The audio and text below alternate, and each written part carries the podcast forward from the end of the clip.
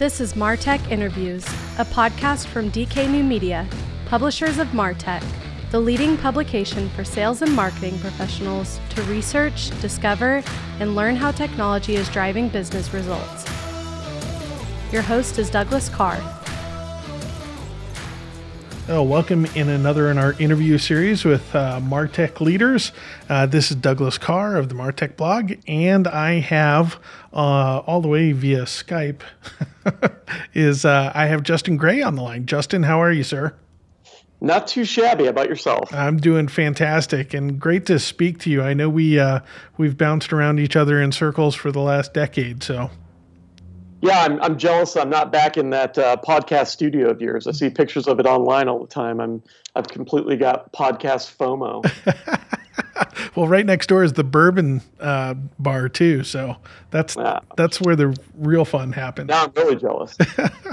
well, uh, for those of you uh, listening, uh, Justin Gray is a serial entrepreneur serving currently as the CEO and founder of LeadMD. LeadMD is the world's largest marketing automation consultancy, uh, having implemented over half of the Marketo user base. Wow, that's incredible. Uh, Justin has made a career of launching successful companies and scaling them to success. In addition to LeadMD, Justin is also the co founder of PaidSuite, a software as a service payment technology provider, and Greyson Organics, an organic farm in rural Missouri, which he co owns with his father which is awesome. Uh, over the past 10 years, Justin has emerged as a strong voice for entrepreneurship and modern day marketing. As a recognized speaker, Justin has been published over 300 times in industry publications. I think it's probably more than that, and holds featured contributor statuses with Inc., Entrepreneur, TechCrunch, and others. Uh, in other words, when Justin speaks, uh, people absolutely listen. Uh, Justin and his wife, Jennifer, met over marketing automation. Was that account based marketing there? Uh, yeah, that's good. That's good account targeting. Right yeah. And uh, and it says here that you're expecting your first child. Well, it, that that is a little bit old. We we had him about eight weeks ago. So. Oh, congratulations! That's fantastic. Thank you. Uh, nothing nothing makes me happier. Forget the podcast. We're done.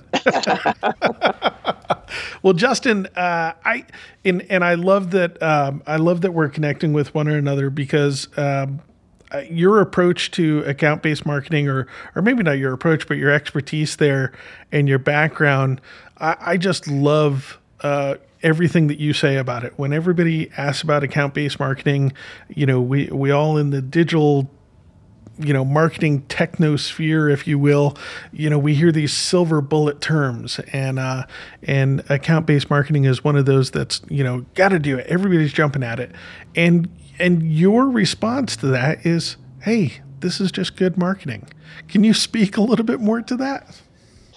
Yeah, I, I mean, this quality over quantity message that, that everyone's been trying to latch onto for it seems you know the better part of a decade just has has never really taken root unfortunately and and uh, i'm hopeful that this time around with with an ABM or account based or, or whatever we want to term it, um, that it might actually find some traction and uh, and really put the focus back on on quality.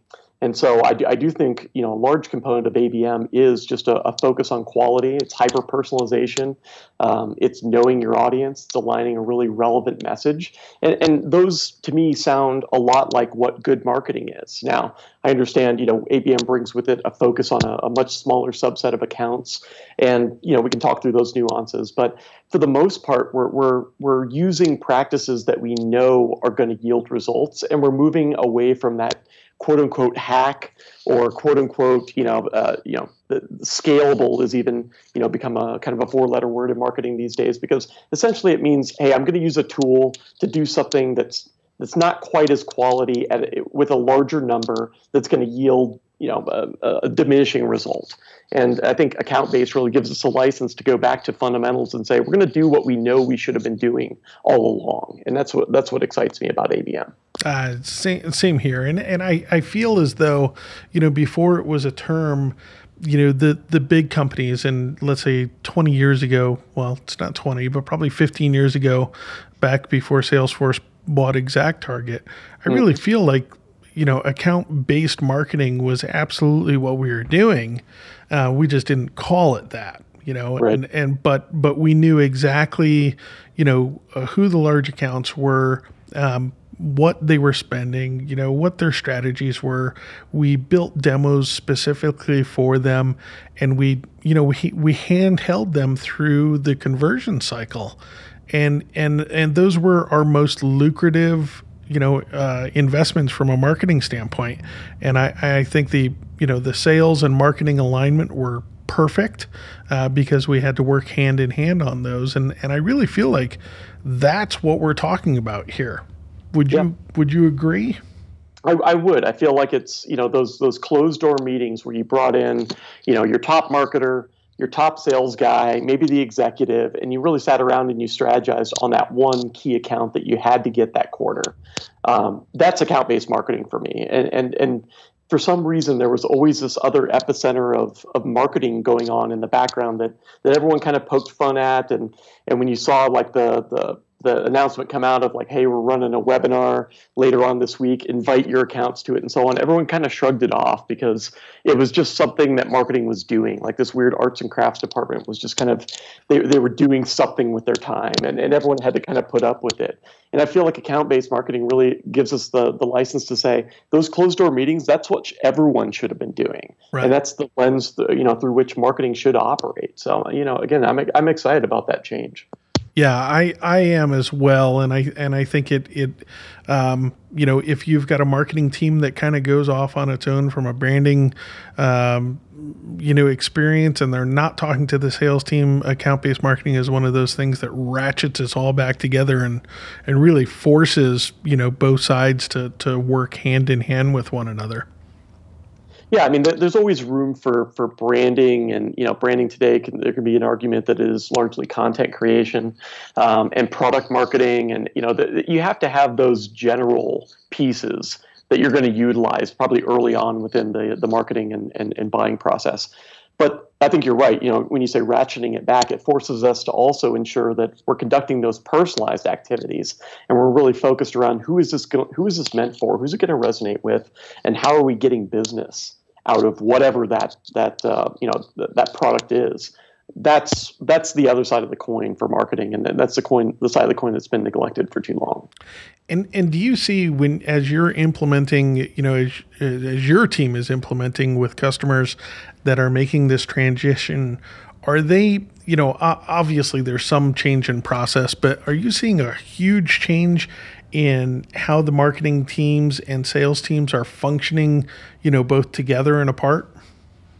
I think the biggest change is, you know, marketing is is, is being forced to take a look at their database. You know, the, that's the first step that we recommend anyone goes through. You know, who, who are your real best buyers? What does sales have those those lists of their key accounts, and that's what they're focused on. We find that marketing really isn't privy to those oftentimes, and so it really is aligning, you know, both those departments in, in lockstep right from the beginning around who who are we going to be speaking to, you know, this quarter this year, whatever their their, their account planning timeframe might be, uh, them to to both have that same set rather than marketing just going out and, and blasting you know a database that's 10 20 100 times the size of their ideal customer profile and kind of taking anything that precipitates out of those marketing efforts and serving it up to sales. It, it forces that we're both focused on that same core group of, of best buyers which is just incredibly powerful And so, does it? Um, I, and I'm hearing you give us nuggets of information here that are really important. So, if a if a company is going to transition from kind of this, hey, here's my you know list of you know ten thousand prospects, uh, to really you know hone in on on the best prospects, is the first step of this analyzing your current customer base and kind of scoring those prospects against it.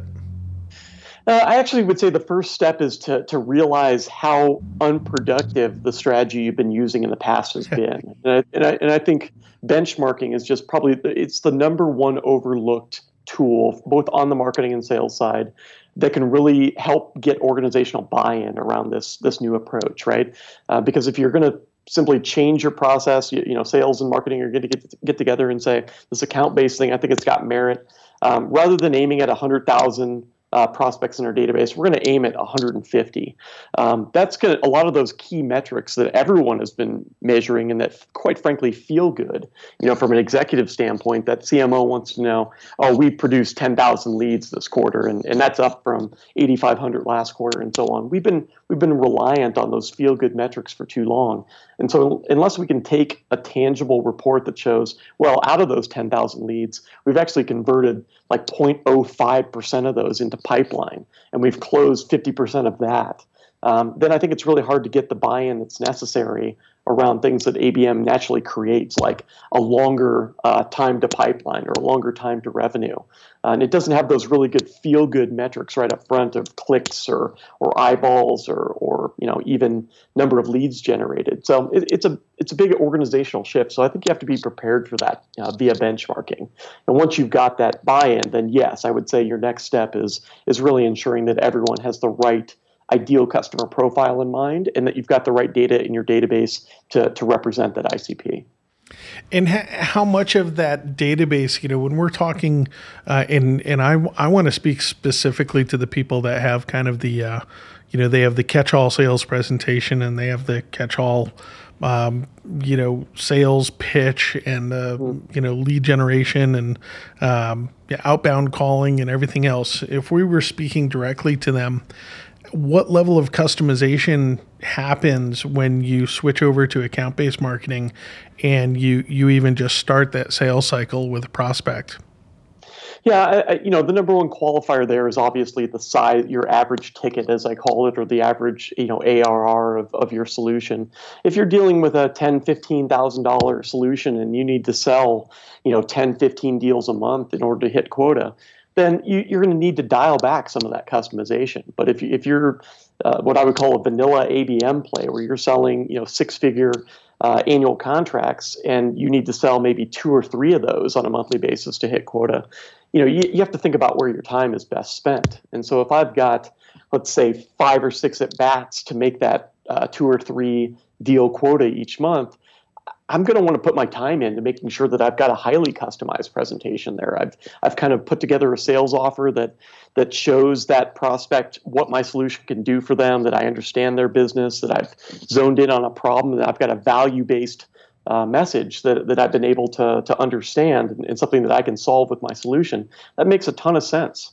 Um, you know, if I've got a play a little bit more of the velocity game and I'm in more of a what I would call a hybrid uh, ABM environment, I'm going to need to dial that back because I'm going to need to do it more often. And chances are I don't have you know five supporting individuals, you know, a product marketer and a, a field marketer and a BDR. I don't have this this ecosystem around me that that I can pass that work off to. So obviously you have to be realistic about the level of personalization that you can do. But I think the the, the key point there is it that general deck doesn't work in this environment. I mean, it doesn't work for consumers that are online looking at a product. So why do we expect it to work in a B2B environment? Um, so we have to bring some level of personalization there. And I think that that level is simply determined by what is the size of the deal that I'm looking to sell and how many of those do I need to do on a monthly or quarterly basis to, to make my number.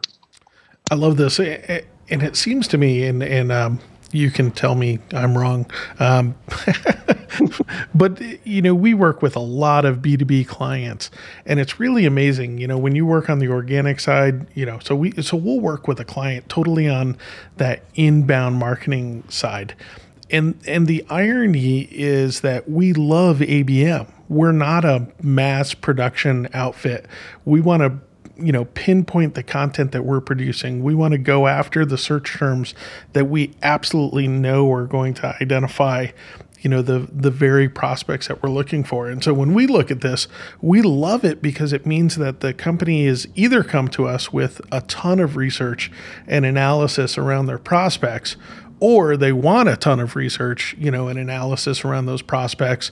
And then when we're producing premier content for them, you know, we get this. Uh, I, I've had multiple clients tell me the same thing, and it's really exciting to me. It's that they they go, Doug, we we don't care about being number one on you know Google. We don't. We just don't care. But if you get us on the if you get us on the first page for relevant terms that's when we know you know that we're in the RFP process and we're and we're rolling and we have authority and everything else. And and leave it to our sales team and our marketing team internal you know to take it from there you know and complete that. And I keep hearing this more and more and more. I keep hearing it that it's not social media. We're, we're seeing social media uh, helping to create and build the network and start tapping those relationships.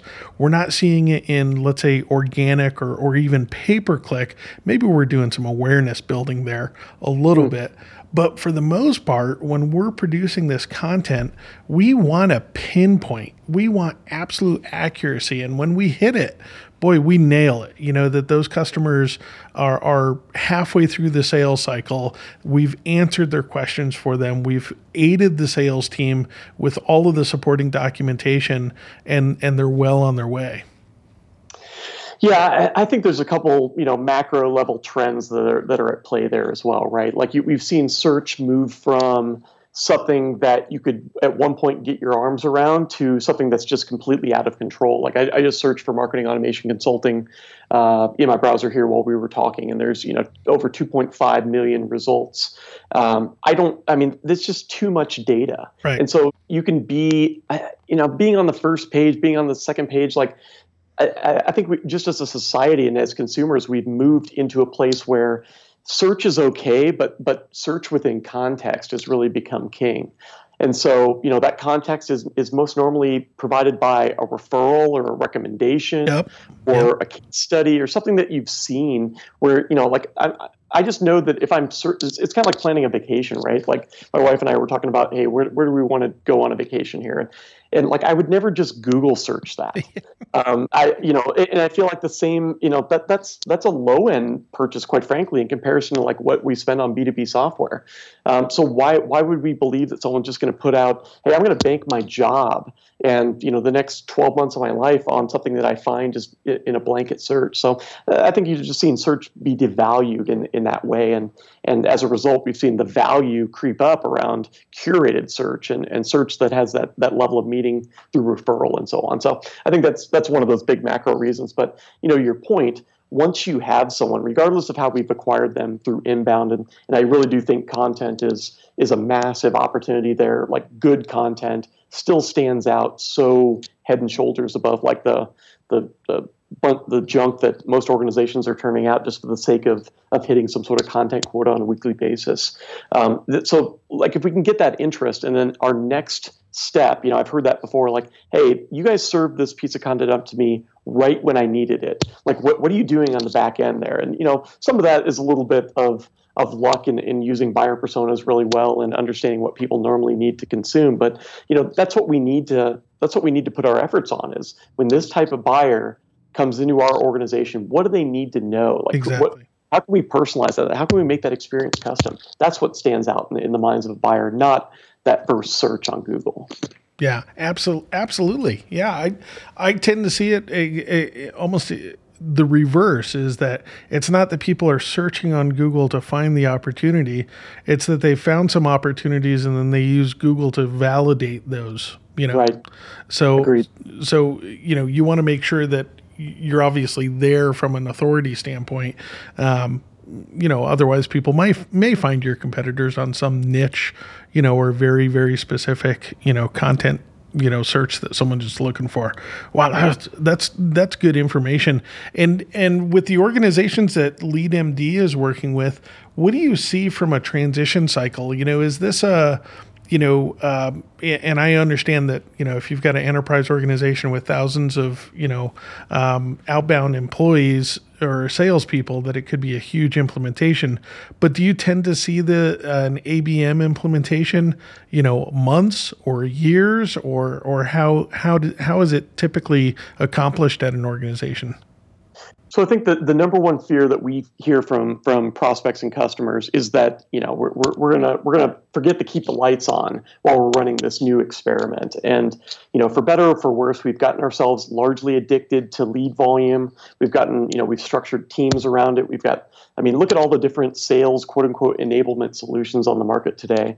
I've got clients that are running two and three of those internally just because a pot of BDRs liked ToutApp and another pod like Outreach and a third pod like SalesLoft. Like very, it's become highly democratized in terms of how we've let these teams kind of govern themselves. And and therefore we've kind of built this spider web of dependence around leads. Like if the leads dry up these guys don't have anything to do and we've acquired all this expensive software to support that process. So i, I get it. I understand the concern with hey we need to keep this machine running until we see some we can see some tangible benefit from from a different strategy. It's you know kind of being looked upon as with a degree of skepticism. And so we're really seeing a, a huge market for what we call proof of concept. So let's let's take your enterprise team. Let's take maybe your best rep or your couple you know top reps and let's focus on building a business case around uh, this new process with them. Number one, they're going to adopt it quicker because they're top performers.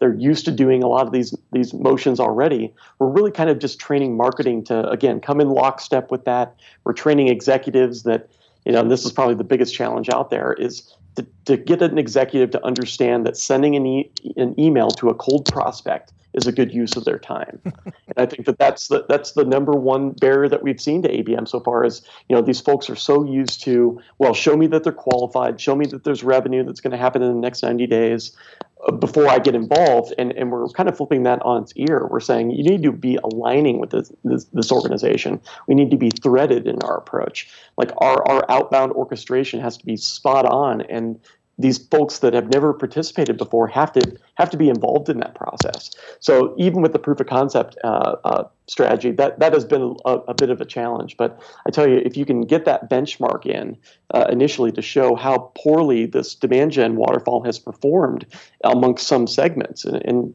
don't get me wrong, like volume and velocity business for, for SMB ends of the market and for low ARR absolutely yep. are, are critical. But you know, when you look at what it's doing in the enterprise business and we're just spending money to waste these quote unquote leads that we're putting on our enterprise reps and they're actually spending their day talking to unqualified individuals.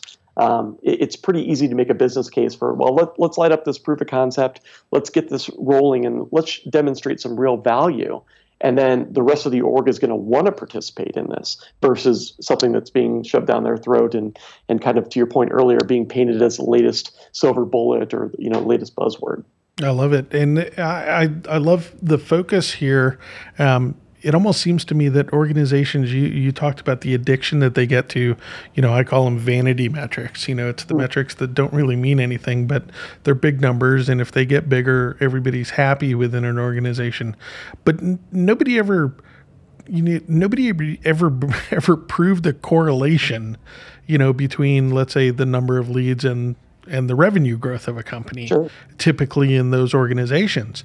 And that's my problem with it is you have a vanity metric and i say okay so why are you measuring that and what's the correlation between that and your revenue? And that's typically when you get a blank stare from someone. I was going to ask what the what the response normally is to that question. Yeah it's a blank stare. Yeah and, and, and, i think typically we find that that's the case because it's it's it's easy to measure you know yeah. like crossing that you know, uh, oh, we don't get access into the sales pipeline. Sales doesn't keep their opportunities up to date. They're not using CRM properly, so on and so forth. Like there's this natural wall that we kind of put up there. And so marketing starts measuring things that they can get at in a very easy manner. And obviously clicks and opens and eyeballs and, and even lead uh, capture are, are somewhat easy to measure. And that's where we see that, that kind of uh, those metrics getting hung up. And so those KPIs really become anything but. Yeah. Oh, this is a great conversation. Uh, it's not even about account based marketing, it's just marketing.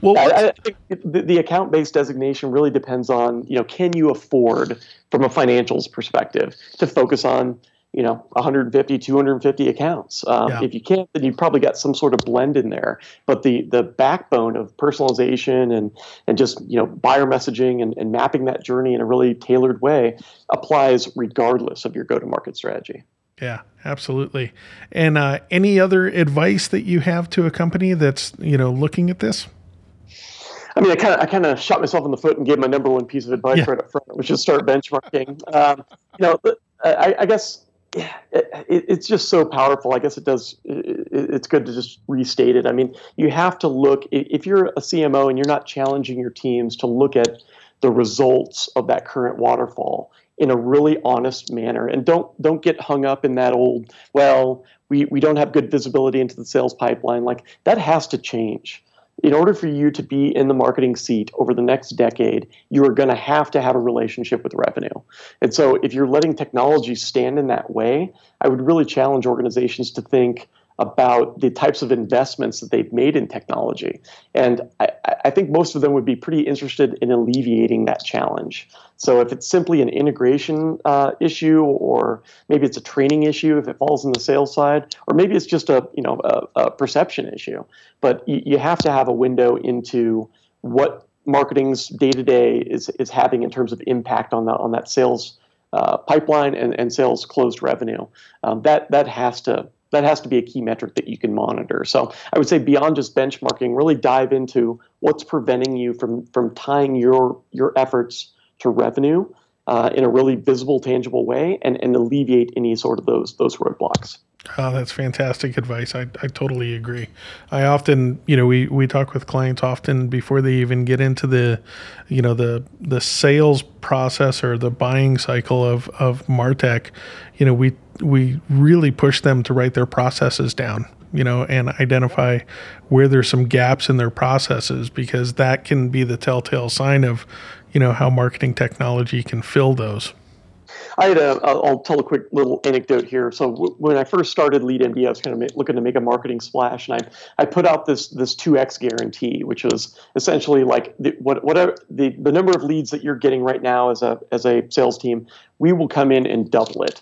And I put these restrictions on it, like you had to have Salesforce.com, you had to let us implement Marketo, and you had to be able to clearly measure these items and have like I think it was a six month uh, track record of those KPIs, so I could I could measure myself against. No one ever took us up on this guarantee. It was literally your money back if we don't do this. And I had done the math on it, and I said, I think we can do this. I think we can, you know, I think we can make a big splash by having this this really strong message out there. And the message resonated, but no one ever took us up on the money back guarantee because we could. We, they didn't have the the benchmark of of historical data. And I think wow. that that's that's super sad and, and that's what needs to change within marketing right now well it's super sad but it's also a message for everybody out there because i think every time i sit down at the table with someone they say okay look you know we're way behind and and i yeah. my response is always everybody I speaks to says that, you know, everybody is way behind. Everybody is having a difficult time, you know, measuring and, and getting those finite processes in place. It's not, you know, it's not uncommon that that we work with a client for a year and we're still doing implementations, you know, trying to get them to those to those spots yeah, you know, it's the old when, when's the best time to plant a tree, right? So someone needs to start planting trees today. You know, like we we we didn't do it 20 years ago, but we we've got to pick that torch up and run with it. Awesome. Well, what's what's next on the horizon for Justin? Well, you know, uh, like I said, that, that bio is a little bit outdated there. I uh, we actually lit up a, a, new organization called Six Bricks about a year ago. And we've been formalizing what we consider to be uh, modern marketing curriculum and serving it up through an online LMS that we built from the ground up um, that we call career-based marketing or career-based learning. So really taking the, the skills that we see organizations starve for every single day and designing curriculum to augment and, and create those skills within marketers. Um, I do believe that we focus just way too much time on on, on technology and I guess as a secondary notion process, but we, we haven't focused any time on our people and uh, you know education and, and, and developing skills out there within the marketplace is the only thing that's really going to get you know that people process and technology equation back into balance. So we are uh, you know sixbricks.com we're, we're firing that business up. I'm going for funding right now and and uh, hoping to, to make a big splash in q1 of 18 around that. But that's really where i see the biggest potential uh, in the marketplace today is is solving the skills gap challenge that exists as we bring all this new technology, but we don't we're not bringing the skill sets to run it. And I think that's that's becoming a pretty glaring problem for most people that are actually cutting checks within an organization. Oh, that's that's absolutely fantastic. We will definitely publish this out, and um, it's it's funny that you say that. Last year, we we had a, a turnover in our in our company some some personnel turnover but we had started down the path of actually writing out you know curriculums and it was for the same reason. It was it was just that we you know there was there was each end of the scale was out there. There was the you know the full 4 year degree that you come out of and you're 3 years behind on technology or there was the half hour YouTube video that Right. um, Yeah. that didn't get you enough information. So I love that you're heading down this route, and uh, absolutely interested in talking to you offline about it as well. For sure, absolutely. Well, I mean, we've all seen Scott Brinker's market map, right? Yep. The, the, the Martech. I mean, that thing is depressing. Yes, it is. How, how is someone supposed to learn all of these items? You know, what, what what categories do they even break down in? How do we how do we ensure that when we buy them, it, it just you know, in a very concise statement, right now we create process after we buy technology. Yes.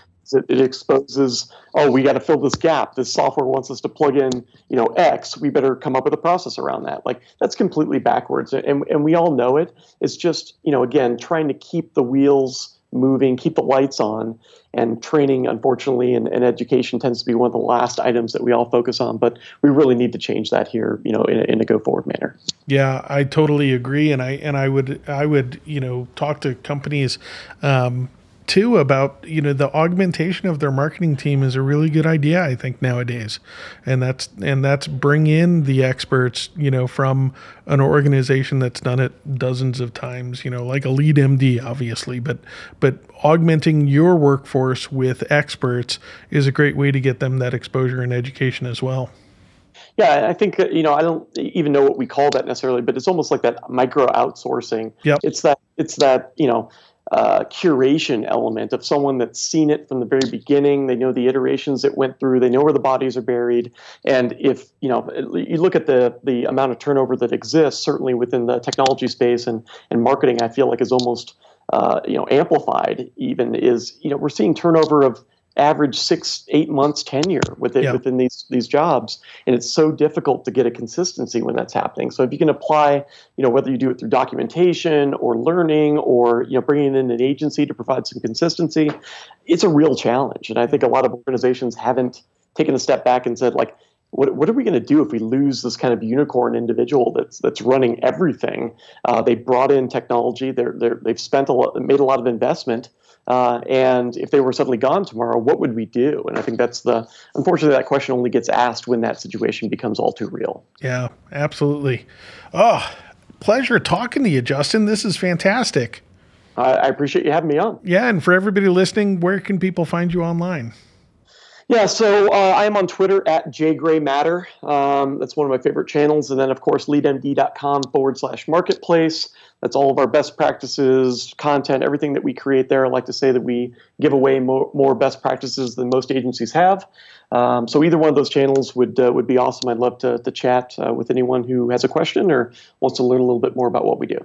Fantastic. And uh, everybody out there, be sure to sign up for, uh, see if you can get on the private beta list for Six Bricks as well. Yep, sixbricks.com. We're taking beta learners right now. We've got uh, a, a pilot with the University of Arizona launching here on June 5th. So I'm excited about that as well. Congratulations. Thank you so much, Doug. Thanks again, Justin. For sure.